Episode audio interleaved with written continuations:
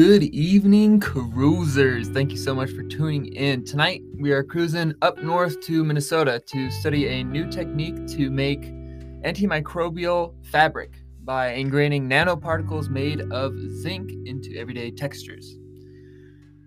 Uh, ladies and gentle cruisers, you are tuned into Cruising on the Cutting Edge. I am Wellington Froelich, your host and faithful driver as we drive from one fascinating new technology to the next. Last week, we drove around the country and stopped off at MIT and University of Arizona and learned a lot about quantum computer circuitry. Uh, specifically, we discovered the tools they use to entangle photons to create instantaneous communication.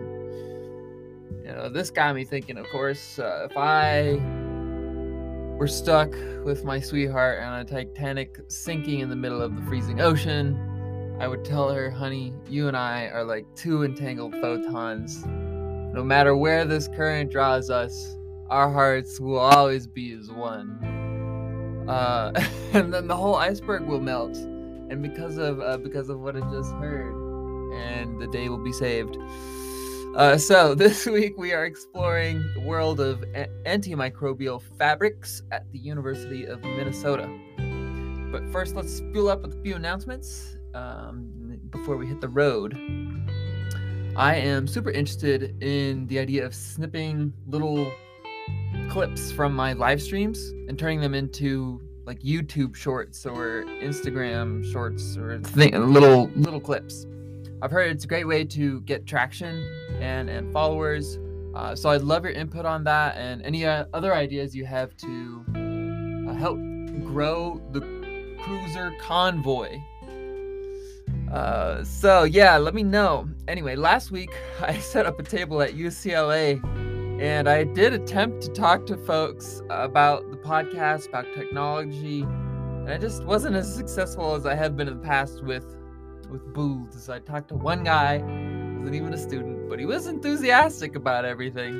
Really wanted to know more, and so he said he'd check it out. So shout out to you, fella. Um, and then I talked to, I gave up on the booth strategy and started just walking around and approaching people. And I and I tried talking to this one girl. I was like, "Do you want to? Do you know what a quantum engine is?" That's one of my podcast episodes. She's like, "No." like, do you want to know more? She's like, no, thanks. walked away. I got deflated after that. So, anyway, um, I might consider taking that time that I spend those booths and doing in person uh, cruiser causeries, as I call them, uh, and putting it towards these sort of YouTube clips and shorts. Who knows? Uh, cruisers, you know, I've often thought that this is sort of a tangent that we're reaching our limit in some of the technologies, fields of technology. Uh, limit in the sense that we're not going to be adapting anymore of those technologies.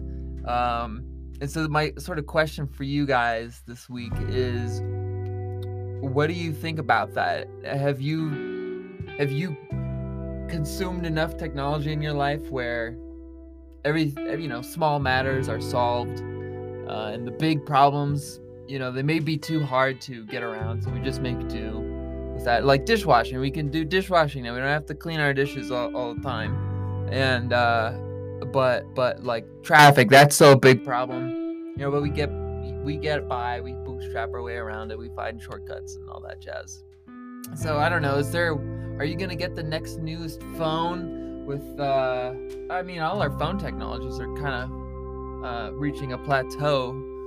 I feel, and uh, I mean, I've already gone back. I got a flip phone, so let me know what you think about that. Um, I mean, I, I know I would definitely want a flying car.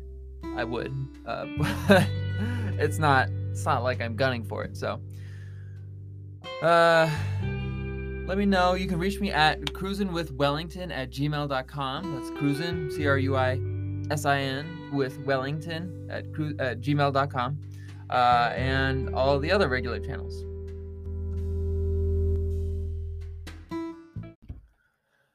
So, cruisers, it's time to hop into our beautiful, one of a kind 1968 Dodge Charger 3, aka the Wild Thing, the muscle car that packs a jet engine, or at least it looks like it. yeah, you have to check a photo, uh, photos of these cars out because they're it's so it's so neat. And let's head on over to the great state of Minnesota, to a town called Minneapolis. Apparently, they actually have the world's largest outdoor festival there every summer. I didn't know this, but who would have thunk? So, as we arrive in town and wind down our engine, the hum of it distract the hum as it does with jet engines distracts everybody and uh, most people around us, and we are left to leave it in a park as we have to sort of struggle our way out of the crowd uh, uh, and make our way onto campus. So, long story short, we you know bump into a graduate student.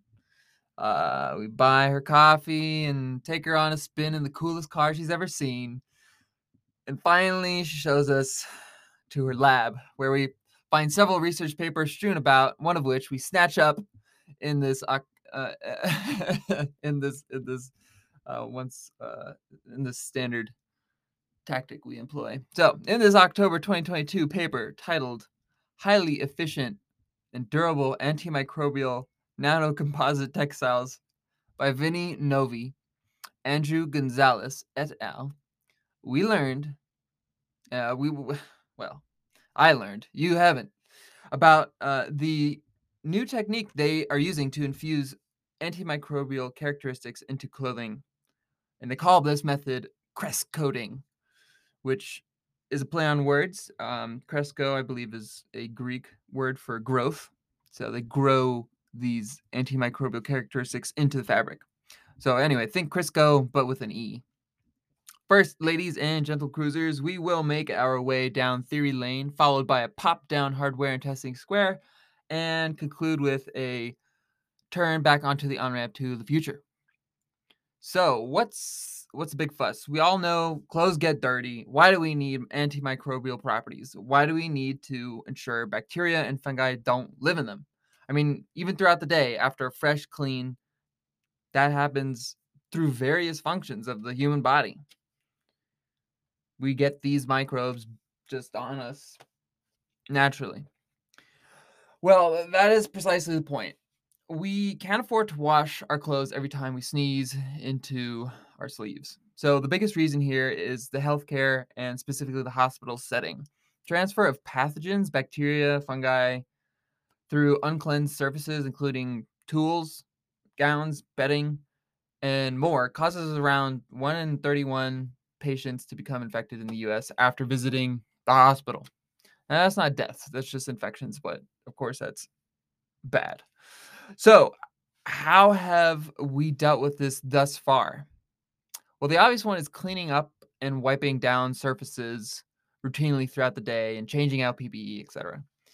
However, clothing and garments and bedding is a different scenario, right? The, therefore, people have tried a few different things. Some have tried to spray nanoparticles, electrospinning, and sonochemical deposition of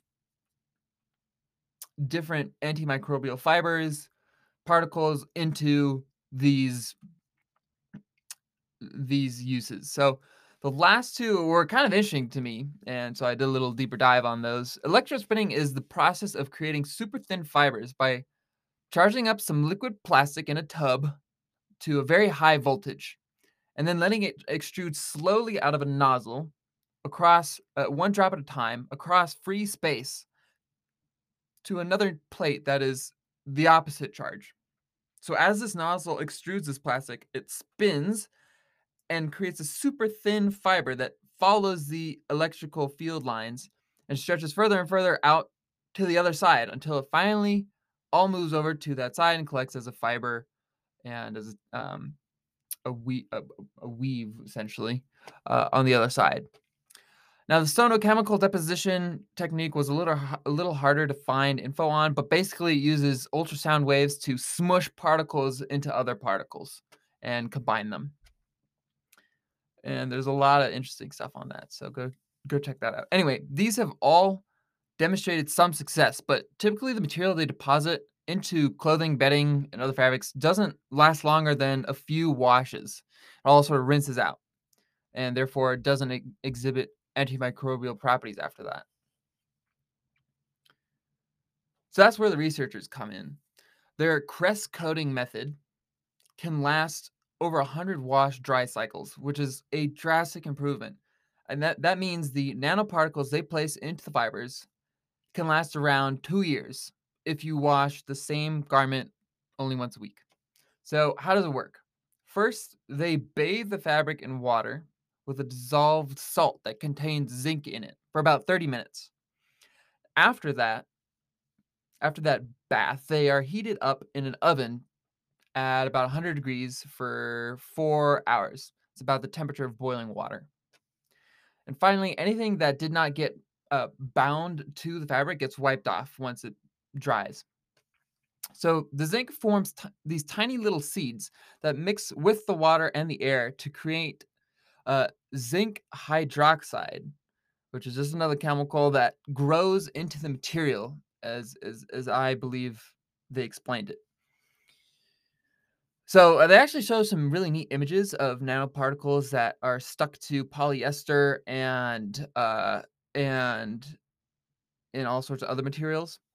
Uh, and they zoom in very far at these five nanometer to 500 nanometer clumps of zinc hydroxide um, using some electro microscopy. So, anyway, yeah, I, I really did appreciate those videos, obviously, because I've been using my own camera to take close up photos. Of course, mine can't take photos of nanoparticles, but it can do a pretty decent job with water droplets. Uh, so, folks, the only other thing I wanted to mention here, and what made this paper truly stand out to me as cutting edge, was that they are working with zinc. And zinc nanoparticles are great for many reasons, like that it's recyclable, it's non toxic, and human skin does not react allergically to it. But best of all, it is antimicrobial. However, no one has been able to pinpoint why that is. It's still a bit of a mystery. And so, for always and forever, since my freshman year of high school, I wondered what was still left to be discovered in science. And when you take your first, you know, biology class, it seems like everything is known, everything is solved, and you begin to wonder why people still have jobs as biologists. Uh, but here we have a prime example of something yet to be understood. So, the best attempt at an explain- explanation they can come up with is that when bathed in water and light, zinc reacts to produce hydrogen peroxide molecules. This is the stuff people buy in tubs as disinfectants to wipe down surfaces and all that jazz.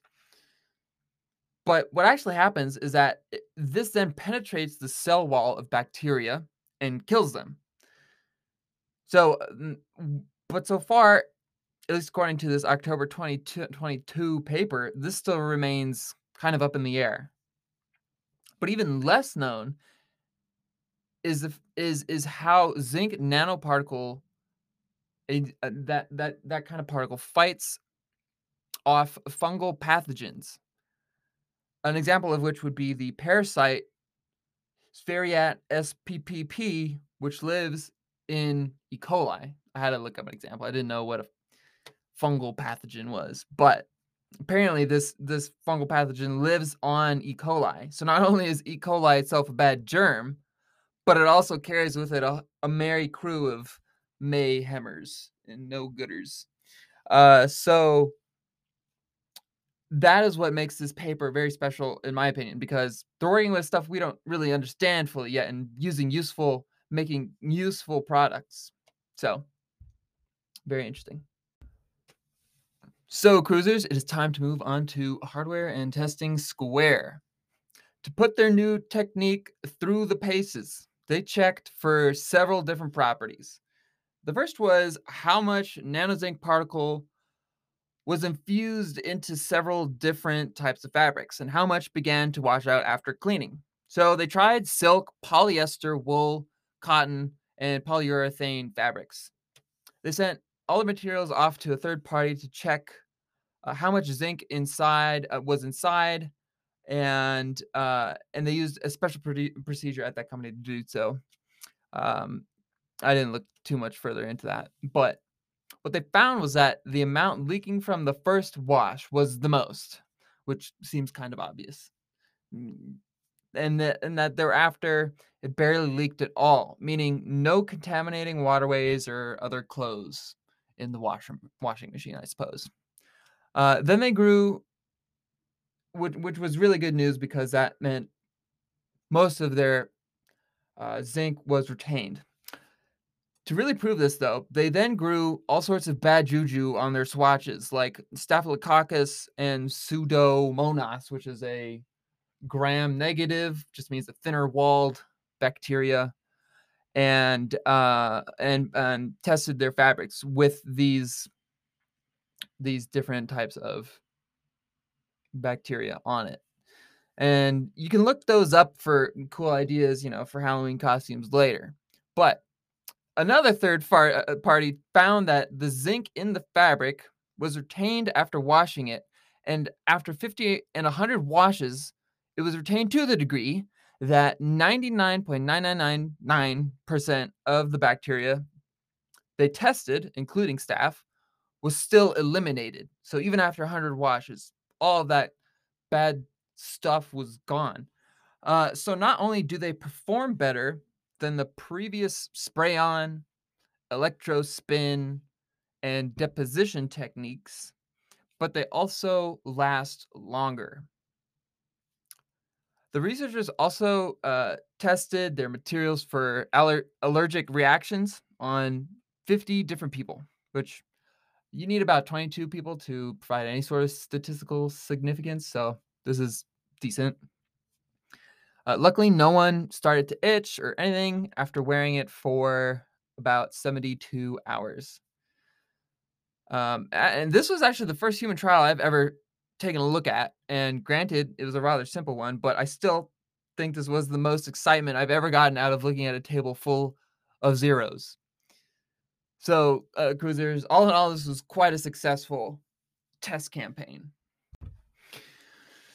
Let's turn back now, y'all, onto the on ramp to the future. Now, if I were an investor, I would probably consider, uh, will seriously consider, and uh, this this technology. If I knew the company, I would consider investing in this, in this idea. But that's just me. I'm not giving out any advice here, investment advice. So you can listen to a bajillion other podcasts about that. Um, but not mine. uh, even though I do have a finance degree.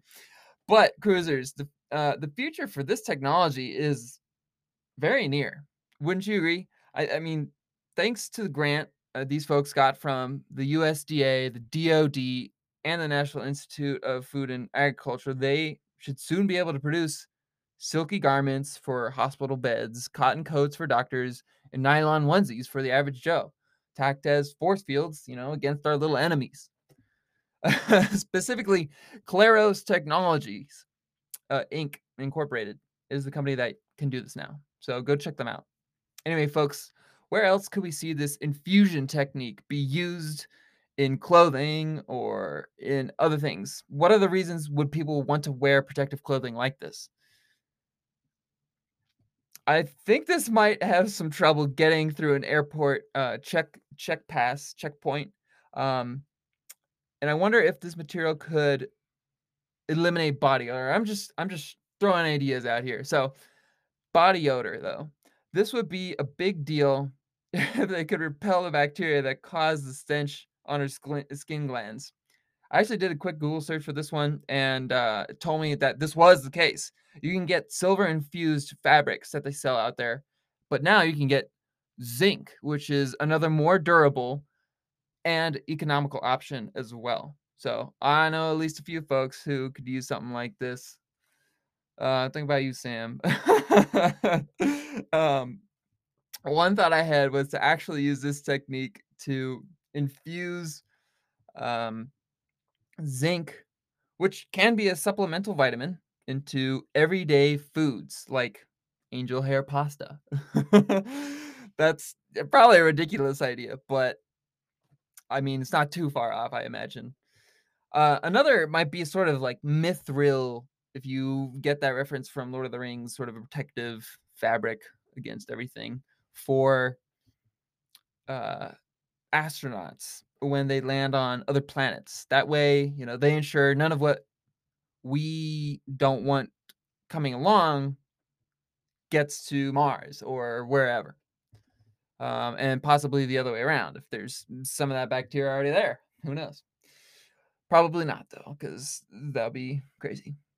Uh, so, um, I see a lot of, you know, potential applications for this technology.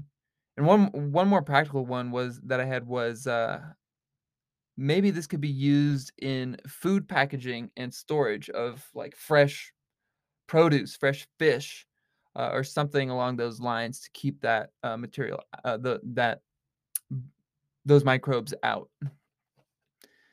Um, you know, and and never mind the hype Louis Vuitton could create by merchandising clothes with nano silver, nano zinc particles suspended in them.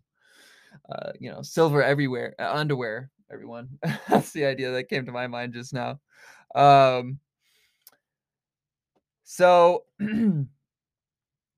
cruisers, I hope you had a wonderful weekend and that you share this cutting edge clothing topic with your circle as well. Let me know if you would get a zinc onesie or if you would buy it for a friend. Uh, I look forward to you know your comments. Uh, please leave a review, but more importantly, I ask you to share the show with at least one friend this week. That's my task for you, my ask, I would say, humbly ask. Mention you know this tech as an icebreaker, except for the people at UCLA who, you know, we we tend to be curious about things. So naturally, the conversation can flow from antimicrobial zinc, nano zinc particle clothing to, hey, I know this quirky guy who has a podcast all about technology. Uh, thanks again for tuning in to Cruising on the Cutting Edge, folks. I hope you have an amazing week, and I will see you back in the leather bucket seats next time.